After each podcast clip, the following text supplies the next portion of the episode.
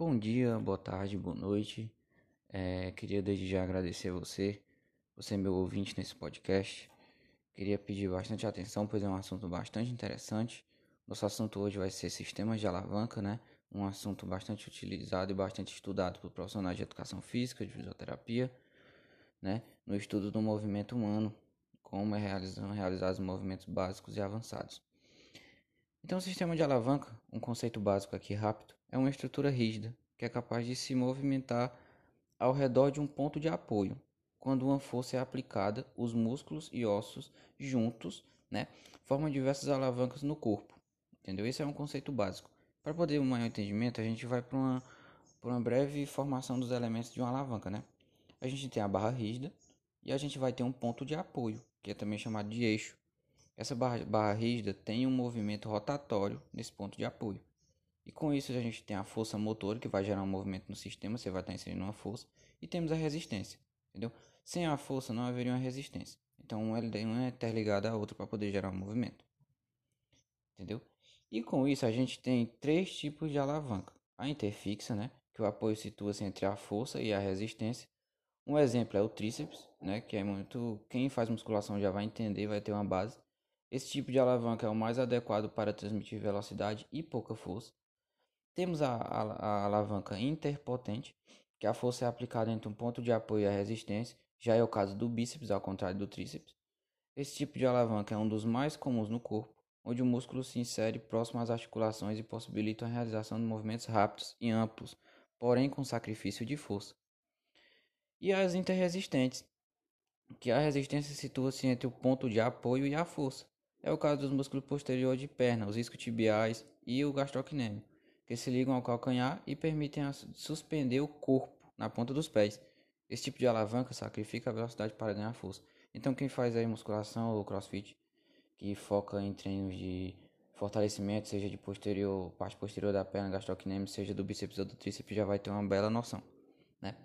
E as alavancas mais presentes no corpo humano são as do tipo interfixas, que se apresentam nas articulações posteriores do organismo, e as interpotentes, predominantes no movimento do esqueleto. Então, pessoal, os sistemas de alavancas são essenciais para entendermos os padrões de contração do nosso corpo e para aplicarmos corretamente aos treinos de força e flexibilidade. Então, se você tem uma noção do sistema de alavanca, o seu processo de contração muscular no seu treino de hipertrofia vai ser muito melhor, seja nos exercícios de puxada para bíceps ou de empurrar para tríceps. Carregar sacolas, por exemplo, como atividades básicas no nosso dia, né? Realizar trabalhos repetitivos são exemplos em que se deve priorizar as articulações proximais em detrimento das distais, para respeitar o funcionamento das alavancas do nosso corpo. Então, a gente tendo a noção de alavancas, a gente respeitando as alavancas do nosso corpo, a probabilidade de haver uma lesão, ou seja cedo ou tarde, é muito grande a probabilidade de você prevenir. Na musculação, por exemplo, no exercício de rosca direta e no fortalecimento da musculatura extensora de membros inferiores na posição de 4 pontos, entendeu? Na musculação, você pode usar o sistema de alavanca em exercícios para fortalecimento. Ao prescrever um exercício para o seu paciente, você que é profissional de educação física, observe sempre a força, a resistência e o eixo de movimento para que você consiga definir carga. Então, primeiramente, você olha o sistema de alavanca, a força e a resistência para poder definir uma carga, prevenir lesões. Otimizar o treino e fazer com que ele seja específico para cada tipo de alavanca. E aqui eu vou dar uns exemplos básicos dentro da musculação, né? A gente tem aqui, já com o sistema de alavanca inserido no corpo humano, a gente tem aqui o exercício de rosca direta, que a maioria dos praticantes conhece. É um exercício básico e já muito épico, né? Em que a gente vai utilizar o antebraço como barra rígida, o cotovelo como ponto de apoio e eixo que possibilita a flexão e extensão, o bíceps braquial e o braquial como força motora e o peso como resistência. O que eu falei no começo, que a resistência era muito importante para a hipertrofia. Então, o peso que você usa na academia vai ser uma resistência. A elevação lateral, o braço e o antebraço vão ser a barra rígida. O ponto de apoio e eixo vai ser o deltóide e a articulação glenohumeral. A força motora vai ser o deltóide e porção lateral, que você vai estar fazendo a elevação. E a resistência vai ser o peso. A força motor e da resistência geram esse movimento ao redor da articulação. Sempre lembra, a força motor e a resistência vão gerar um movimento ao redor da articulação. Então, basicamente era isso. Eu quis fazer um geralzão, abordar os pontos principais para você já ter uma noção. O sistema de alavanca é um assunto muito interessante. Desde já agradeço a cada ouvinte de coração. Muito obrigado pela atenção e eu espero ter agregado alguma coisa. Muito obrigado. Bom dia, boa tarde, boa noite. Queria desde já agradecer a você. Você é meu ouvinte nesse podcast. Queria pedir bastante atenção, pois é um assunto bastante interessante. Nosso assunto hoje vai ser sistemas de alavanca, né? Um assunto bastante utilizado e bastante estudado por profissionais de educação física, de fisioterapia, né? No estudo do movimento humano, como é realizados movimentos básicos e avançados. Então, o sistema de alavanca, um conceito básico aqui rápido, é uma estrutura rígida que é capaz de se movimentar ao redor de um ponto de apoio. Quando uma força é aplicada, os músculos e ossos juntos, né, formam diversas alavancas no corpo. Entendeu? Esse é um conceito básico. Para poder um maior entendimento, a gente vai para uma breve formação dos elementos de uma alavanca, né? A gente tem a barra rígida e a gente vai ter um ponto de apoio, que é também chamado de eixo. Essa barra rígida tem um movimento rotatório nesse ponto de apoio. E com isso a gente tem a força motora, que vai gerar um movimento no sistema, você vai estar inserindo uma força. E temos a resistência, entendeu? Sem a força não haveria uma resistência. Então uma é interligada à outra para poder gerar um movimento. Entendeu? E com isso a gente tem três tipos de alavanca. A interfixa, né, que o apoio situa-se entre a força e a resistência. Um exemplo é o tríceps, né, que é muito... Quem faz musculação já vai entender, vai ter uma base. Esse tipo de alavanca é o mais adequado para transmitir velocidade e pouca força. Temos a alavanca interpotente, que a força é aplicada entre um ponto de apoio e a resistência. Já é o caso do bíceps, ao contrário do tríceps. Esse tipo de alavanca é um dos mais comuns no corpo, onde o músculo se insere próximo às articulações e possibilita a realização de movimentos rápidos e amplos, porém com sacrifício de força.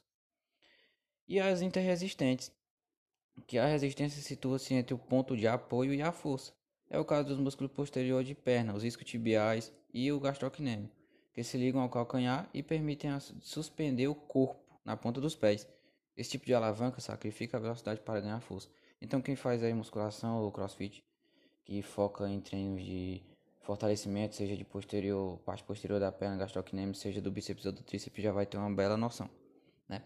E as alavancas mais presentes no corpo humano são as do tipo interfixas, que se apresentam nas articulações posteriores do organismo, e as interpotentes, predominantes no movimento do esqueleto. Então, pessoal, os sistemas de alavancas são essenciais para entendermos os padrões de contração do nosso corpo e para aplicarmos corretamente aos treinos de força e flexibilidade. Então, se você tem uma noção do sistema de alavanca, o seu processo de contração muscular no seu treino de hipertrofia vai ser muito melhor, seja nos exercícios de puxada para bíceps ou de empurrar para tríceps. Carregar sacolas, por exemplo, como atividades básicas no nosso dia, né? Realizar trabalhos repetitivos são exemplos em que se deve priorizar as articulações proximais em detrimento das distais, para respeitar o funcionamento das alavancas do nosso corpo. Então, a gente tendo uma noção de alavancas, a gente respeitando as alavancas do nosso corpo, a probabilidade de haver uma lesão, ou seja cedo ou tarde, é muito grande a probabilidade de você prevenir. Na musculação, por exemplo, no exercício de rosca direta e no fortalecimento da musculatura extensora de membros inferiores na posição de 4 pontos, entendeu? Na musculação, você pode usar o sistema de alavanca em exercícios para fortalecimento. Ao prescrever um exercício para o seu paciente, você que é profissional de educação física, observe sempre a força, a resistência e o eixo de movimento para que você consiga definir carga. Então, primeiramente, você olha o sistema de alavanca, a força e a resistência para poder definir uma carga, prevenir lesões. Otimizar o treino e fazer com que ele seja específico para cada tipo de alavanca. E aqui eu vou dar uns exemplos básicos dentro da musculação, né? A gente tem aqui, já com o sistema de alavanca inserido no corpo humano, a gente tem aqui o exercício de rosca direta, que a maioria dos praticantes conhece. É um exercício básico e já muito épico, né? Em que a gente vai utilizar o antebraço como barra rígida, o cotovelo como ponto de apoio e eixo que possibilita a flexão e extensão, o bíceps braquial e o braquial como força motora e o peso como resistência. O que eu falei no começo, que a resistência era muito importante para a hipertrofia. Então, o peso que você usa na academia vai ser uma resistência. A elevação lateral, o braço e o antebraço vão ser a barra rígida. O ponto de apoio e eixo vai ser o deltóide e a articulação glenohumeral. A força motora vai ser o deltóide e porção lateral, que você vai estar fazendo a elevação. E a resistência vai ser o peso. A força motora e da resistência geram esse movimento ao redor da articulação. Sempre lembra, a força motora e a resistência que vão gerar um movimento ao redor da articulação. Então, basicamente era isso. Eu quis fazer um geralzão, abordar os pontos principais para você já ter uma noção. O sistema de alavanca é um assunto muito interessante. Desde já agradeço a cada ouvinte de coração. Muito obrigado pela atenção e eu espero ter agregado alguma coisa. Muito obrigado.